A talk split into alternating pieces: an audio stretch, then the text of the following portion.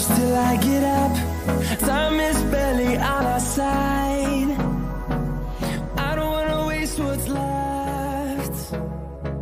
The storms we chase are leading us, and love is all we'll ever. Buon pomeriggio a tutti e benvenuti ad una nuova puntata del Gazzettino in pillole. Sono Costanza Musso di Calcio Femminile Italia ed ecco le notizie più importanti della settimana. La nazionale italiana si è qualificata per l'Europeo del 2022 che verrà disputato in Inghilterra. Grazie alle 12 reti a 0 contro Israele, l'Italia passa al turno come migliore seconda davanti a Islanda e Austria. Sono state annunciate le 27 calciatrici che si candidano per un posto da titolare nella top 11 del Gran Gala del Calcio IC. In corsa ci sono 3 portieri, 9 difensori, 9 centrocampiste e 6 attaccanti. Tegola per l'Inter. In allenamento con la nazionale, lesione al crociato per Kathleen. In Serie B, durante l'ultima giornata, è saltata più di una panchina. Trattasi di quelle del Brescia, della Roma CF e del Pomigliano. Le nostre azzurre saranno presenti all'Europeo. L'Italia attraversa la Manica grazie alle 12 reti rifilate a Israele, frutto delle doppiette di Giacinti e Bonansea, un autogol di David i rigori di Rosucci e Sabatino, un altro gol di Sabatino, Girelli, Salvai, Giuliano e Caruso. Per la centrocampista della Juventus si tratta del primo gol in nazionale maggiore. Da segnalare inoltre l'esordio in maglia azzurra del capitano dell'Empoli, Lucia Di Guglielmo, che ha rilevato Bergamaschi all'inizio del secondo tempo. La nostra nazionale passa dunque il turno come migliore seconda. Inoltre, la differenza reti permette di scavalcare non solo la Svizzera, diretta ai playoff, ma anche Austria e Islanda, qualificatesi tempo prima.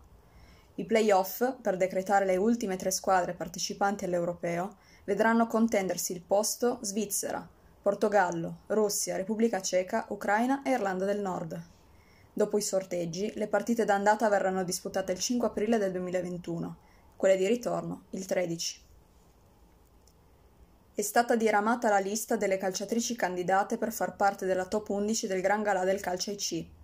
Le 27 atlete, 3 portieri, 9 difensori, 9 centrocampiste e 6 attaccanti sono Laura Giuliani, Rachele Baldi, Katia Schroffenegger, Laura Agard, Elisa Bartoli, Lisa Boattin, Laura Fusetti, Sara Gama, Alia Guagni, Cecilia Salvai, Lim da Sembrant, Alice Tortelli, Andressa Alves da Silva, Arianna Caruso, Val- Valentina Cernoia, Aurora Galli, Manuela Giuliano, Marta Mascarello, Alice Parisi, Cecilia Prugna, Flaminia Simonetti, Barbara Bonansea, Tatiana Bonetti, Valentina Giacinti, Cristiana Girelli, Elisa Polli e Daniela Sabatino.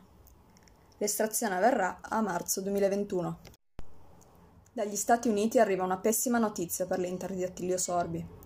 La calciatrice brasiliana Kathleen Souza Freitosa, in allenamento con la nazionale per disputare la She Believes Cup, vinta poi dalle padrone di casa statunitensi, ha riportato una lesione del legamento crociato anteriore del ginocchio destro, chiudendo di fatto anticipatamente la stagione in nerazzurro.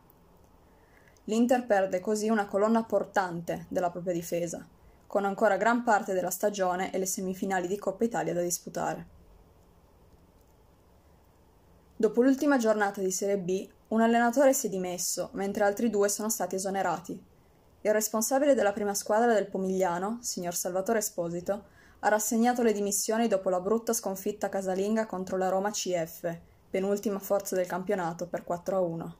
Al suo posto è stata assunta Manuela Tesse. La sconfitta con il Tavagnacco costa invece la panchina a Simone Bragantini, allenatore del Brescia. Il nuovo allenatore ingaggiato è Fabio Treccani. In ultimo, nonostante la clamorosa vittoria in trasferta contro il Pomigliano, la Roma CF ha deciso di sollevare dall'incarico il tecnico Marco Galletti. I deludenti risultati di inizio stagione condannano l'allenatore, prontamente sostituito da Roberto Piras. Grazie per averci seguito. La Serie A femminile tornerà domani, quando andrà in scena la quattordicesima giornata, terza del girone di ritorno, con tante sfide interessanti. Vi ricordo che questo podcast è disponibile su Spotify, Apple Podcast e Google Podcast. Un saluto a tutti da Calcio Femminile Italia e buon proseguimento di giornata.